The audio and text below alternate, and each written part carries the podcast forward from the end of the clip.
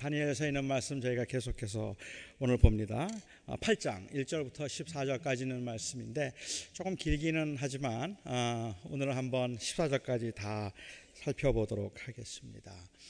나 다니엘에게 처음에 나타난 환상 후 벨사살 왕 제3년에 다시 한 환상이 나타나니라. 내가 환상을 보았는데 내가 그것을 볼 때에 내 몸은 엘람 지방 수산성에 있었고 내가 환상을 보기는 을레 강변에서이더라. 내가 눈을 들어본즉 강가에 두 뿔 가진 숫양이 섰는데 그 두 뿔이 다 길었으며 그 중 한 뿔은 다른 뿔보다 길었고 그 긴 것은 나중에 난 것이더라. 내가 본즉 그 순양이 서쪽과 북쪽과 남쪽을 향하여 받으나 그것을 당할 짐승이 하나도 없고 그 손에서 구할 자가 없으므로 그것이 원하는 대로 행하고 강하여졌더라. 내가 생각할 때에 숫 염소가 서쪽에서부터 와서 온 지면에 두루다니되 땅에 닿지 아니하며 그 염소의 두 눈 사이에는 현저한 뿔이 있더라. 그것이 두 뿔 가진 숫양 곧 내가 본 바 강가에 섰던 양에게로 나아가되 분노한 힘으로 그것에게로 달려가더니 내가 본즉 그것이 숫양에게로 가까이 나아가서는 더욱 성내어 그 숫양을 쳐서 그 두 뿔을 꺾으나 숫양에게는 그것을 대적할 힘이 없으므로 그것이 숫양을 땅에 엎드러뜨리고 짓밟았으나 숫양을 그 손에서 벗어나게 할 자가 없었더라. 숫염소가 심히 강, 스스로 심히 강대하여 가더니 강성할 때에 그 큰 뿔이 꺾이고 그 대신에 현저한 뿔 넷이 하늘 사방을 향하여 났더라. 그중 한 뿔에서 또 작은 뿔 하나가 따서 남쪽과 동쪽과 또 영화로운 땅을 향하여 심히 커지더니 그것이 하늘 군대에 미칠 만큼 커져서 그 군대와 별들 중에 며칠 땅에 떨어뜨리고 그것들을 짓밟고 또 스스로 높아져서 군대의 주제를 대적하며 그에게 매일 드리는 제사를 없애버렸고 그의 성소를 헐었으며 그의 악으로 말미암아 백성이 매일 드리는 제사가 남, 넘긴 바 되었고 그것이 또 진리를 땅에 던지며 자의로 행하여 형통하였더라. 내가 들은 즉 한 거룩한 네가 말하더니 다른 거룩한 네가 그 말하는 자 이에게 묻되 환상에 나타난 바 매일 드리는 제사와 망하게 하는 죄에 대한 죄악에 대한 일과 성소와 백성이 내준 바 되며 짓밟힐 일이 어느 때까지 이를고 하매 그가 내게 이르되 2300 주야까지니 그때의 성소가 정결하게 되리라 하였느니라 하나님의 말씀입니다. 작년 가을에 홍혜선이라는 사람이 한국에서 전쟁이 날 것이라고 예언을 해서 무리를 일으킨 적이 있었습니다. 저는 이 홍혜선이라는 사람이 정말로 대단하고 아주 대범한 사람이라는 생각을 했습니다. 대체로는 예언을 할 때 연도만을 예언한다든지 아니면 적당히 때를 얼버무리거나 그 현상을 애매하게 말해서 그 예언이 틀리게 되더라도 좀 빠져나갈 여지를 두는 법인데 이 사람은 예언하기를 2014년 12월 14일 새벽 4시 30분에 그 이 전쟁이 일어날 것이며 한국에서 전쟁이 날 것인데 이 북한의 남침에 의해서 한국에서 전쟁이 날 것이라고 예언을 했고 그 전쟁이 나는 이유는 한국 교회가 세계교회협의회 WCC를 초청해서 한국에서 그 회의를 개최하도록 했기 때문에 하나님의 진노를 사서 받는 심판이라고 했습니다. 이 심판을 피할 수 있는 유일한 길은 한국을 빨리 떠나는 것이라고 아주 구체적으로 예언을 했습니다. 물론 2014년 12월 14일에 전쟁이 일어나지 않았습니다. 2014일이 지나고 난 바로 직후에 그 다음 날인가 그 다음 날인가 인터뷰를 했을 때 그 홍혜선 씨는 말하기를 사실은 땅굴을 통해서 이미 북한 군인들이 남침을 했는데 종북 세력이 이것을 감추고 있는 것 뿐이라고 그렇게 말을 했다가 또 며칠이 지나고 난 후에는 니누의 성이 회개했을 때 하나님이 마음을 바꾸신 것처럼 하나님이 심판을 잠깐 연기하셨다는 음성을 들었다고 나중에 들었다고 그렇게 말했습니다. 황당하기 이를 데 없습니다. 다 거짓말입니다. 그런데 그가 한 말 중에 재미있는 말이 있습니다. 자기가 그렇게 구체적으로 예언을 했을 때 한국 교회는 정말로 회개하고 기도하지 않으면 하나님의 심판을 받을 것이라고 자기를 지지하던 교회의 지도자들이 12월 14일이 지나고 나니까 자기를 오히려 정신병자로 몰고 가고 있다고 했습니다. 처음부터 이 홍혜선 씨와 같이 예언하는 것을 거짓된 예언이라고 말한 사람들도 있었지만 그것보다는 그가 맞을지도 모른다는 그 모른다고 은근 믿었다가 사실대로 이루어지지 않으니까 거짓 예언자라고 그렇게 비난하는 사람들로부터 오히려 더 큰 상처를 받았다는 말입니다. 사실 아무도 미래에 대해서는 확신할 수 없기 때문에 누가 어떤 확신과 자신을 가지고 미래에 관해서 말을 한다면 어, 그러면 아마 어, 그것을 부인할 만한 강력한 근거는 없다고 생각합니다. 점을 친다든지 사주를 본다든지 예언 기도를 한다든지 뭐 예언 기도를 들으면 그걸 그렇게 마음에 믿지 않으면서도 마음에 걸리는 이유가 사실은 미래에 관해서는 아무도 모르기 때문에 그렇습니다. 21세기의 노스트라다무스라고 불리우고 있는 존, 존 티토라는 사람을 여러분은 혹시 아십니까? 이 존 티토라는 사람에 관해서 들어보신 적이 있습니까? 이 사람은 원래 2036년에 살던 사람입니다. 2036년도에 미국 군인이었는데 2036년도에 타임머신을 타고 2001년도로 온 사람입니다. 그래서 2001년도에 와서 2036년까지 있을 일들에 관한 예언들을 했어요. 그에게는 예언이 아니라 본 일들이겠죠.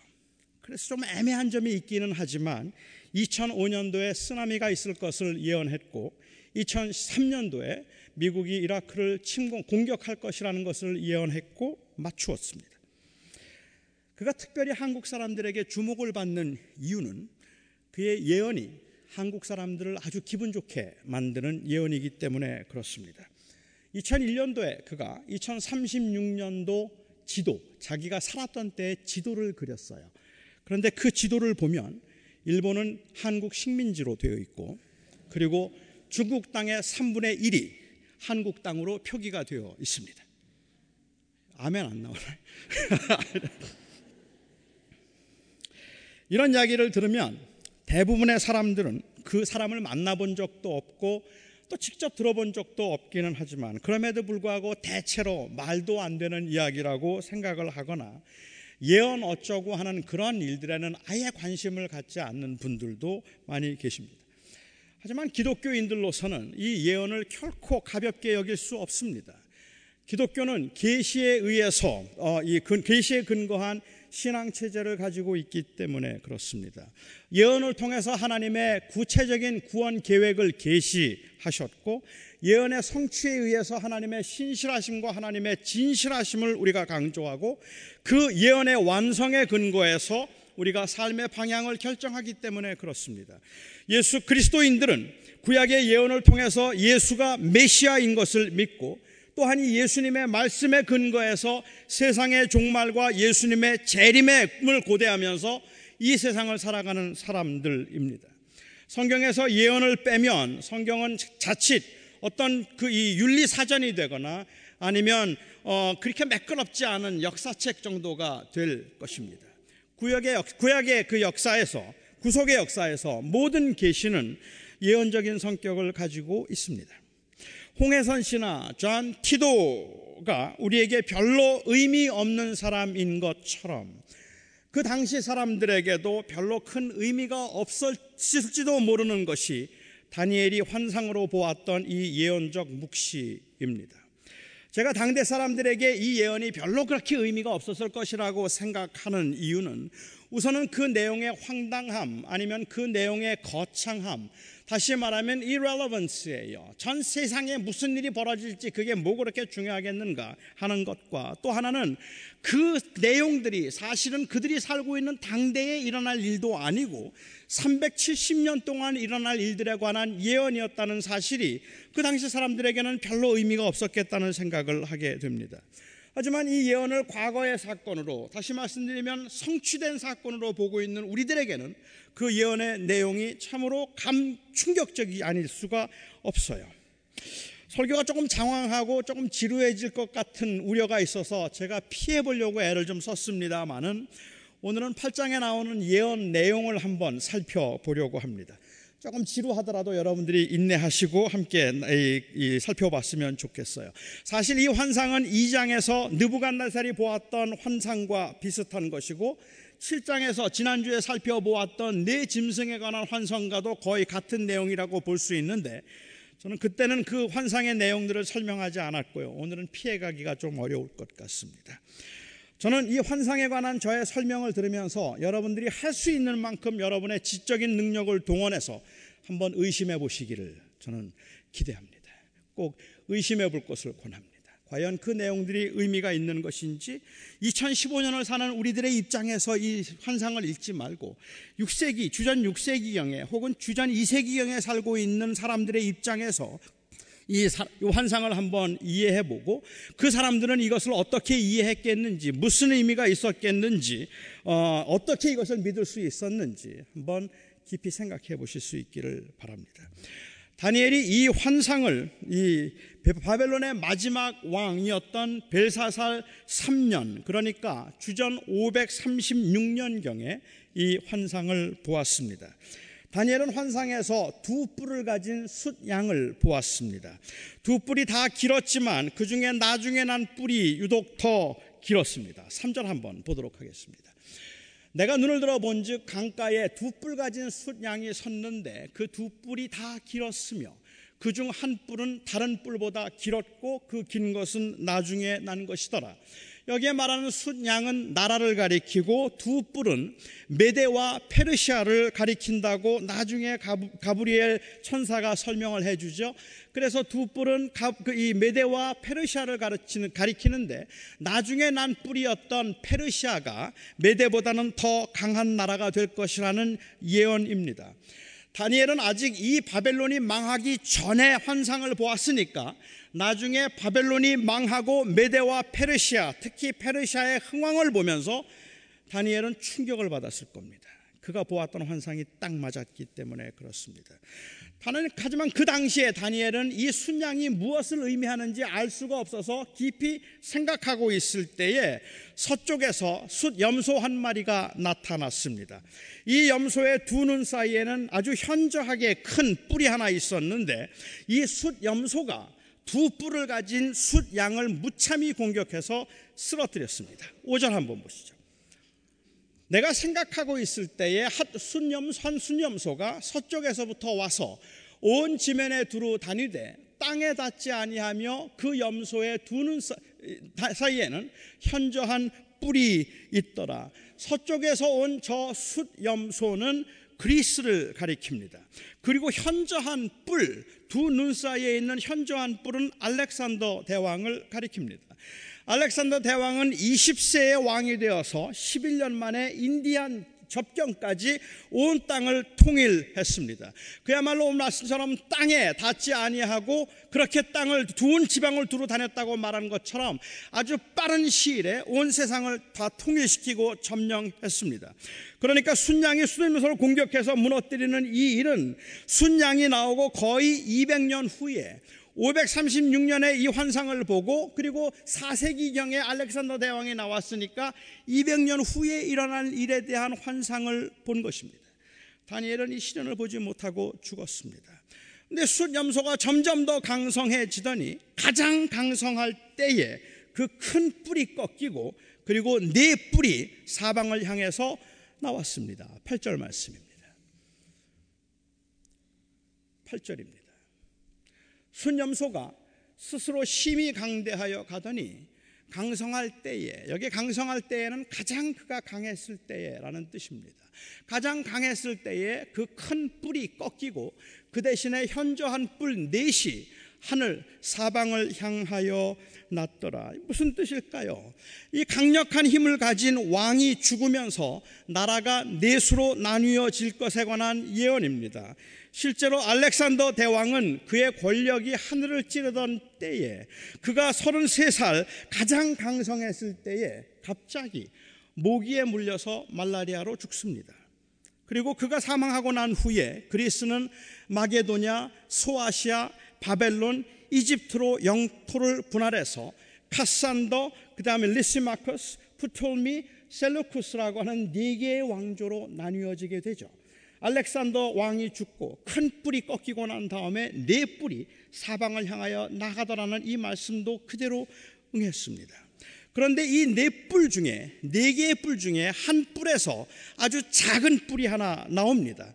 다니엘이 본 환상에서 가장 중요한 그 부분은 바로 이 작은 뿔입니다. 이 뿔이 남쪽과 동쪽 그리고 영화로운 땅을 향해 세력을 확장하기 시작했습니다. 구절 말씀입니다. 한번 보시겠습니다. 그 중 한 뿔에서 여기에 말하는 한 뿔은 네 개의 뿔 중에서 셀루쿠스 왕조를 의미하고 거기에 또 작은 뿔 하나가 나서 남쪽과 동쪽과 영화로운 땅을 향하여 힘이 커졌다 했는데 여기에 한 뿔인 셀루쿠스 왕조에서 나온 또 작은 한 뿔, 안티오코스 4세를 가리킵니다. 안티오코스 4세가 나와서 남쪽과 동쪽과 영화로운 땅을 향하여 힘이 커져 갔다라고 그렇게 이야기를 하고 있습니다. 여기에 안티오코스 그 이 이 4세를 가리켜서 작은 뿔이라고 말하는 것은 참으로 맞는 말입니다. 그는 14년 동안 로마에 감금되어 있다가 자기의 형이었던 셀루쿠스 4세가 죽고 난 후에 조카를 제치고 힘겹게 왕위에 오른 사람이기 때문에 그렇습니다. 그는 왕이 되자마자 동쪽과 남쪽으로 세력을 확장해 가기 시작했고 그리고 영화로운 땅 예루살렘을 침공했습니다. 안티오코스가 예루살렘을 침공해서 그곳에 제우스 신상을 세우고 그 신에게 절을 하도록 만들었던 것이 주전 168년경이니까 지금 보고 있는 이 환상은 다니엘이 보고 있는 환상은 370년 후에 일어날 일인 겁니다. 아무리 천사가 말해 주었어도 아마 이해하기 어려웠을 것 같아요. 다 지나간 일을 설명하는데도 여러분들 이해하기 어렵잖아요. 그런데 보지도 않은 일을 그들이 이해하기가 얼마나 다니엘이 얼마나 이해하기가 어려웠겠습니까? 이 작은 뿔이 영화로운 땅을 공격하더니 그곳 성전의 제사를 없애버리고 성소를 헐고 하나님을 능멸했습니다. 어쩌면 이게 다니엘이 지금 하고 싶은 말입니다. 10절 말씀 보죠. 그것이 하늘 군대에 미칠 만큼 커져서 그 군대와 별들 중에 몇을 땅에 떨어뜨리고 그것들을 짓밟고 여기 그것은 안티오코스죠. 11절 말씀입니다. 스스로 높아져서 군대의 주제 하나님을 대적하며 그에게 매일 드리는 제사를 없애 버렸고 그의 성소를 헐었으며 그의 악으로 말미암아 백성이 매일 드리는 제사가 넘긴 바 되었고 그것이 또 진리를 땅에 던지며 자의로 행하여 형통하였더라. 실제로 안티오코스 4세가 딱 그랬습니다. 그는 예루살렘을 침범해서 그곳에 제우스 신상을 세우도록 하고 자신을 현존하는 신 에피파네스라고 부르도록 했습니다. 그래서 그의 별명이 안티오코스 에피파네스, 현존하는 신 안티오코스라는 뜻입니다. 그는 이스라엘 백성들이 그 잊을 수 없는 이스라엘 역사에 가장 가증스럽고 가장 참남된 왕이었습니다. 그는 안식일을 지키지 못하게 했고 절대로 성전에서 예배를 드리지 못하게 했고 제우스 신상에게만 절을 하도록 했고 할례를 받지 못하도록 해서 누구든지 그 자식에게 할례를 행하는 그 엄마들은 모두 다 죽여버렸습니다. 더 이상 그 횡포를 견딜 수가 없어서 그 예루살렘 성을 완전히 짓밟아서 이방 신들이 예배하는 곳으로 만들어버린 그들의 그, 그 참혹함과 그 참남됨을 더 이상 견딜 수 없어서 마침내 예루살렘에서 큰 반란이 일어나게 됩니다. 이 반란을 주도했던 사람이 당시 제사장이었던 메카비라고 하는 사람이었습니다. 그래서 그 반란을 진압하기 위해서 군대를 모으고 군대를 파견했던 이 안티오코스가 그, 그, 그 반란군을 진압하기 위해서 오다가 갑작스러운 죽음으로 인하여서 그 반란을 진압하지 못하고 반란이 성공을 하죠. 그래서 주전 164년 12월 14일 날 예루살렘 성전에서 다시 성전을 청결케 하고 그곳에서 여호와 하나님을 향한 예배가 다시 드려지게 됩니다. 25절 말씀을 한번 보시면 그가 여기 그런 안티오코스죠. 꾀를 베풀어 제 손으로 속임수를 행하고 마음에 스스로 큰 채하며 또 영화로운 때에 많은 무리를 멸하며 스스로 서서 만왕의 왕을 대적할 것이나 그가 사람의 손으로 말미암지 아니하고 깨지리라. 사람의 손을 말미암지 않고 그가 망하게 되리라. 실제로 안티오코스 에피파네스는 그가 전쟁 중에 죽은 것도 아니고 그렇다고 해서 암살을 당한 것도 아니고 갑작스럽게 병으로 급사를 했습니다. 유대인들에게는 그래서 성소가 청결하게 된 이날이 역사적인 날입니다. 지금도 유대인들은 이 성소를 안티오코스의 손에서 깨끗하고 청결하게 만들었던 그날 164년 12월 14일을 기념해서 지금도 유대인들은 명절로 지키고 있는데 그날이 우리가 잘 알고 있는 한우카라는 날입니다. 이 한우카는 그래서 그 성전을 청결하게 한 날입니다. 다니엘은 한 천사가 다른 천사에게 묻는 것을 듣습니다. 이 참혹한 일이 얼마나 계속되겠습니까? 도대체 이 악한 그 뿌리, 작은 뿌리 나와서 예루살렘을 이렇게 멍망으로 만들어버리는 일이 얼마나 되겠습니까? 라고 말, 물었더니 그가 말하기를 2300주야까지니 그때 성소가 정결하게 되리라. 14절 말씀입니다. 내게 이르되 2300주야까지니 그때의 성소가 정결하게 되리라. 2300주야라면 2300일을 의미할 수도 있겠지만 2300번의 낮과 밤을 의미해서 1150일을 의미할 것이라고 보는 것이 조금 더 유력한 이론입니다. 안티오코스 4세가 예루살렘에 제우스 신상을 세우고 그리고 그 신상에 절을 하도록 한 때부터 그 예루살렘 성을 정결하게 메카비가 했던 그날까지 시간이 3년 10일 1105일입니다. 아마도 거기에 신상을 이 더럽게 세울 때까지 즉 예배를 멈추게 만들고 성전에 그 신상을 세우는 데 걸렸던 시간이 45일쯤 걸렸을 것이라고 짐작한다면 그렇다면 예루살렘에서 백성들이 제사를 하지 못하도록 했다가 다시 제사를 하는 데까지의 2300주야 1150일은 정확하게 응했습니다. 조금 길고 지루하기는 하지만 이것이 다니엘이 보았던 환상의 내용입니다. 약 370년에 걸쳐서 일어날 이 일들을 구체적으로 다니엘이 환상을 통해서 보고 기록을 해 두었습니다. 여러분 이거 믿을 수 있습니까? 그 내용이 너무 구체적으로 응답이 되었고 너무 구체적으로 기록이 되었기 때문에 사람들 중에는 다니엘서는 다니엘이 기록한 것이 아니라 주전 2세기경에 어떤 사람이 다니엘의 이름으로 일어난 사건들을 이렇게 기록한 것이라고 말할 정도로 너무 정확합니다. 환상과 기적을 믿지 않는 입장에서 생각해 볼 때는 아마 그게 유일한 대답일지도 모르겠어요. 물론 이 책이 주전 2세기경에 기록되었는가 아니면 6세기경에 기록되었는가 하는 것은 아주 굉장히 중요한 문제일 수 있음을 인정하지만 저는 이 다니엘서의 이 환상이 유대인들, 특별히 고난 중에 있었던 유대인들에게 어떤 의미가 있었을까 하는 것을 간과해서는 안 될 거라고 생각합니다. 바벨론 포로의 순환, 그 끔찍스러운 순환, 그리고 그난 다음에 귀환, 귀환 후에도 끊이지 않는 시련과 가난, 기근, 전쟁, 마침내 예루살렘 성전에 임했던 그 끔찍스럽게 이를 데 없는 능멸과 이로 인한 상실감, 영적인 당혹스러움, 도대체 이 끝없는 순환 역사의 반복은 언제까지 계속될 것입니까? 페르시아가 온 세상을 점령하고 그리고 절대로 망하지 않을 줄 알았던 페르시아가 망하고 그리스가 출현합니다. 알렉산더가 동서남북으로 온 땅 영역을 확장시켜 나갈 때 그래서 온 모든 나라들이 그 앞에 주눅을 주눅이들을 들었지만 갑자기 그도 사라지게 되고 대대로 위용을 끼칠 줄 알았던 그 나라도 쪼개지고 나누어지고 맙니다. 이렇게 아무것도 아니라서 어, 결국은 오래 갈 수 없는 것이 인간의 권력이지만 그럼에도 안티오코스는 자신을 현존하는 신이라고 칭하며 성전을 더럽히고 백성들을 기망했습니다. 강대국의 역사의 흐름 속에서 하나님의 백성들은 여리고 정탐꾼들이 말한 대로 메뚜기에 불과합니다. 그 언약의 백성들은 너무 보잘것없고 너무 무기력하고 너무 힘이 없습니다. 거대한 역사 속에서 이스라엘 백성이라고 하는 이 하나님의 백성들은 모두가 다 거의 모든 경우에 말지널 했었고 소수 민족이었습니다. 마이너리티였습니다. 저는 이번에 곤명에서 수련회를 하면서 대부분 가난한 농촌에서 힘들게 목회를 하고 있고 가난에 찌들려서 먹을 것 없이 힘들게 힘들게 살면서 사역하고 있는 그 농촌 지도자들. 변하지도 않고 달라지지도 않는 것 같은 그러한 상황에서 이제나 저제나 그만두고 싶은 그러한 충동을 이기며 하루하루 한 해 한 해를 견디고 있는 그 농촌에 있는 힘겹게 사역하는 그 소수민족 지도자들에게 중국이라고 하는 이 거대한 나라 그리고 이 중국과 어깨를 겨루고 있는 열강의 열강들의 구도 속에서 그들이 얼마나 보잘것없는 사람인가를 말해 주었습니다.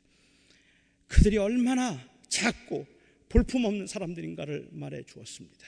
미국에 사니까 괜찮을 것 같습니까, 여러분? 여러분들은 괜찮을 것 같습니까? 이 강대하고 거대한 세상의 물결 가운데서 도대체 교회가 무엇이며 믿는 사람들이 무엇입니까? 메뚜기에 불과하지 않겠느냐는 말입니다.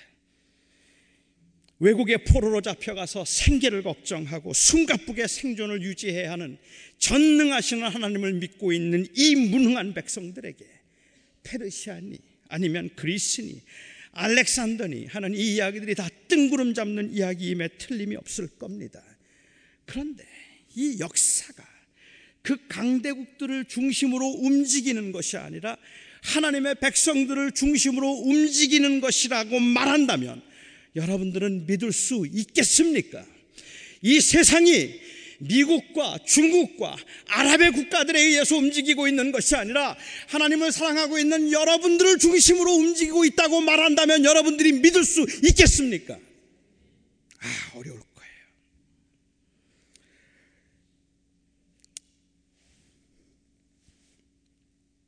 이 나라들이 다 강하지만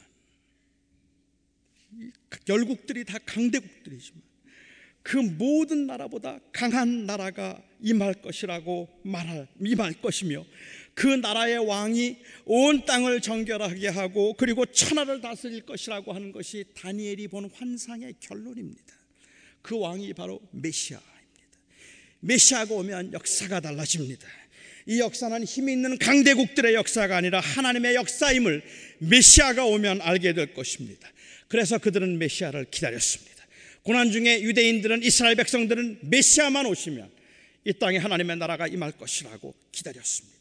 이 모든 예언들이 그대로 성취된 것처럼 메시아가 오시면 온 세상에 참된 질서와 그리고 참된 그 회복이 있을 것이라고 확신했습니다. 메시아의 도래는 곧 하나님 나라의 도래입니다. 그리고 예수님이 오셨을 때 처음으로 그가 외쳤던 메시지는 회개하라. 천국이 왔느니라. The kingdom has come. 하나님의 나라가 왔다 했습니다. 유대인들은 이것을 알았습니다. 하지만 그들은 로마의 포로로 살고 있는 궁색하고 초라하기 이를 데 없는 그 현실이었음에도 불구하고 이미 그들은 그 현실에 안주해 있었습니다. 그래서 메시아의 도래를 통한 하나님의 하나님 나라의 도래에 순응하기보다는 로마의 비를 맞춰가며 얻은 그 기득권을 포기할 수가 없었습니다. 일시적인 평안과 일시적인 안전과 그리고 잠깐이지만 그리고 초라하고 보잘것없지만 그나마 누릴 수 있는 그 풍요로움을 놓을 수가 없어서 그들은 예수를 죽였습니다. 이제 우리 차례입니다. 솔직히 저나 여러분에게나 다니엘이 보니 환상과 그 성취, 이 환상의 성취가 지적인 호기심을 만족시키는 것 말고는 그렇게 큰 의미가 없어 보이는 게 사실입니다. 페르시아가 멸망하고 그리스가 나타나고 그리스가 멸망하고 로마가 나타날 것이라는 예언을 수백 년 전에 했다는 것이 신기하고 그 예언대로 응했다는 것이 신기하기는 하지만 그야말로 소와십니다. 그래서 뭐 어쨌다고요? 로마가 있으면 어떻고 그리스가 있으면 어떻고 페르시아가 있으면 뭐 어쨌다고요. 우리에게 주어진 그 현실에서 도대체 이 강대국들의 그 싸움과 그리고 그 패권 다툼이 무슨 의미가 있느냐는 말입니다. 저는 솔직히 세계사에서 일어날 일들에 대해서 저는 지금도 그렇게 생각합니다. 솔직히 중국이 어떻고 미국이 어떻고 아랍 연맹이 어떻고 해도 별로 큰 관심도 없고 별로 큰 호기심도 없습니다. 누가 결국은 세상을 제패할 것인가? 미국이 이길까? 중국이 이길까? 아니면은 어느 어떤 힘으로 이길 수 있을까? 군사력이 이길까? 경제력이 이길까? 뭐 이런 것들에 대해서 호기심을 가지고 관심을 가지고 볼 수도 있겠지만 아마 대부분 여기 계신 분들이 생각할 때는 그야말로 소아시에요.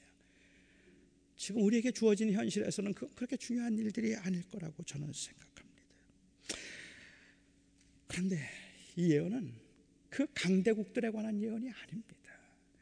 이 예언은 하나님 나라에 관한 예언입니다.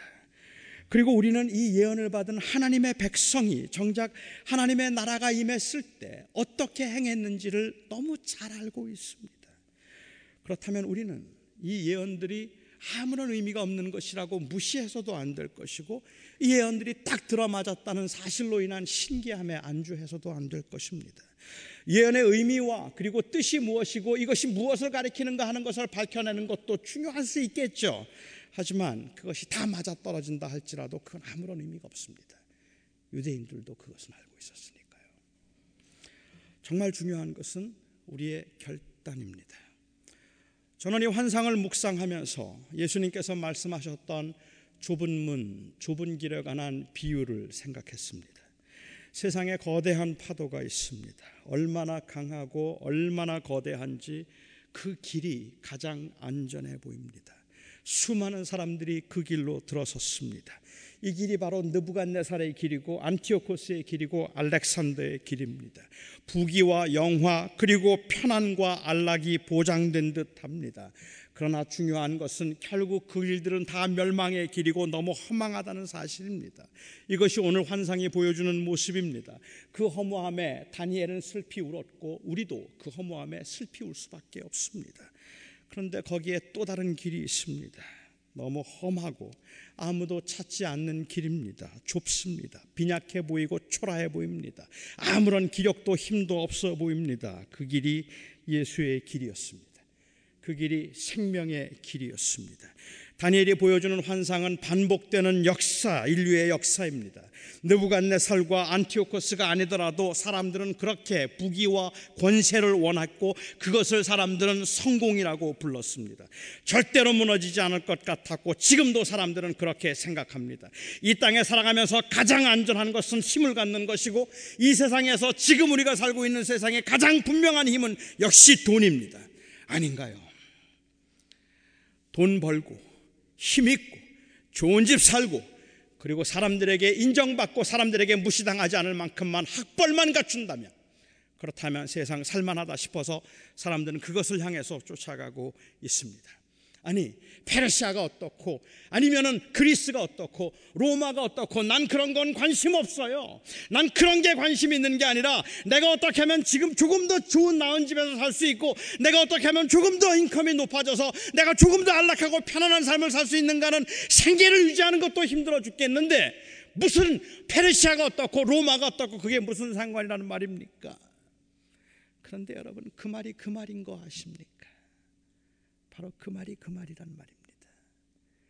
지금 다니엘의 환상이 보여주고자 하는 것은 우리가 생각하고 있는 재물과 아니면 권세에 의해서 명예에 의해서 친정한 안정과 그것을 성공이라고 부르고 그것을 추구하고 있는 이 모습은 세상의 거대한 물결에 함께 들어가 있는 넓은 길을 가고 있는 모습이라는 말입니다.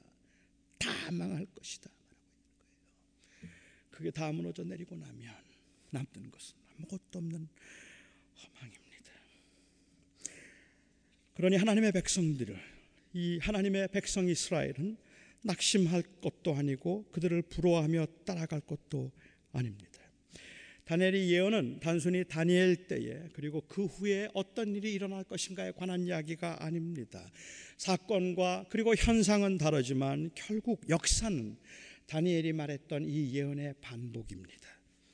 눈에 보이는 세상의 세력은 거대하기 이를 데 없습니다. 그리고 그 앞에 있는 하나님의 사람들의 모습은 초라하기 이를 데 없습니다. 믿음을 지키며 산다는 것이 얼마나 의미가 없는지, 그것을 통해서 세상을 바꾸려고 하는 것이 얼마나 무기력한 행동인지 너무 잘 알 만큼 세상은 거대합니다.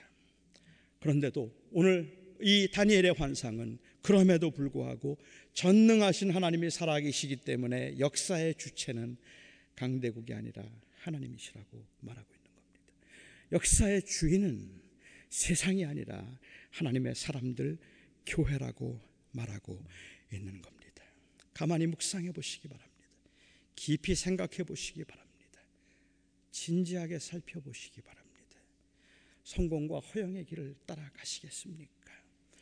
먹고 살기도 바쁜데 성공이니 허영이니 이런 거 생각할 겨를도 없다고 말씀하지 마시기 바랍니다. 그게 바로 세상의 길입니다. 먹고 살기 위해서 애쓰고 있는 그 모습이 사실은 너무너무 위험한 유혹의 길이라는 말입니다. 하나님의 사람들에게는 먹고 마시는 것보다 더 중요한 일이 있어야 하는 겁니다. 생존을 믿기로 우리 앞에 넘실대고 있는 이 성공과 허영의 거대한 물결 앞에서 우리는 하나님의 길을 따라 하나님의 길을 찾아 걸어가야 하는 하나님의 사람들입니다. 하나님의 백성들은 이 반복되는 허망과 허영의 굴레에서 또 다른 길, 또 다른 문을 보아야 하는 겁니다. 다니엘서의 결론은 이 또 다른 문, 또 다른 길이 바로 예수 그리스도의 길이라고 메시아의 길이라고 말하고 있습니다. 그래서 우리는 오늘도 우리가 주인 삼았던 모든 것을 다 내려놓고 우리의 주인이신 예수 그리스도를 바라보며 이 예배를 드리는 것입니다. 이 엄청난 세속의 힘 앞에서 마치 우리와는 상관이 없는 것 같지만 그 다니엘이 보았던 페르시아니 로마니 아니면 그리스니 하는 것들이 그 당시 하루하루를 먹고 살아야 되는 사람들에게는 별로 의미가 없는 너무 거창한 이야기들인 것 같았어도 이 환상을 통해서 하나님의 사람들이 끝까지 하나님을 붙들고 살아야 할 것을 말했던 것처럼 이 거대한 세속의 물결 가운데 우리의 힘이 아무것도 없는 것 같은 초락이 이를 데 없다 할지라도 이 교회는 그리고 이 교회의 교인인 여러분들은 하나님의 백성들은 세상 세상의 물결을 따라가는 것이 아니라 이 거대한 힘 앞에서 굴복하는 것이 아니라 우리의 주인이신 예수 그리스도 앞에 무릎을 꿇어야 하는 겁니다. 우리는 이 약속의 말씀을 믿고 이 말씀이 그대로 응했던 것처럼 기어코 응할 것이라는 것을 믿기 때문에 우리가 세상을 바꿀 힘은 없지만 우리에게 주어진 우리의 삶의 현실에서 하나님 세상이 아닌 그리스도가 나의 주님이십니다. 재물이 아닌 명예가 아닌 권세가 아닌 예수가 나의 주인이십니다. 이 고백을 오늘도 우리는 붙드는 겁니다. 그가 우리의 주인입니다. 기도하겠습니다. 하나님, 세상이 너무 거대합니다. 거대한 세상에 살면서 생존의 길은 그냥 거기에 순응하며 사는 것이라는 생각을 하지 않을 수 없을 만큼 우리의 모습은 메뚜기와 같이 초라합니다. 하지만 주님, 오늘도 이 환상을 통하여서 우리들에게 주님께서 말씀하신 역사의 주인은 세상이 아니고 강한 나라들이 아니라 바로 나라고 하신 주의 음성을 듣습니다. 우리는 그리고 그 하나님을 믿습니다. 그래서 주님 우리가 이 세상을 사는 동안에 우리가 세상을 따르지 아니하고 우리가 눈에 보이는 대로 원하는 것들을 따라 살지 아니하고 좁은 길, 좁은 문으로 행하기를 간절히 소원합니다. 예수 그리스도가 우리의 주인이심을 고백하는 예배를 통하여 하나님 영광을 받으시며 예수 그리스도가 우리의 주인이라는 고백을 통하여 우리 안에 세상에서 얻지 못하는 평화와 안전과 그리고 또한 기쁨이 회복되게 하여 주시옵소서. 예수님의 이름으로 간절히 기도하옵나이다. 아멘.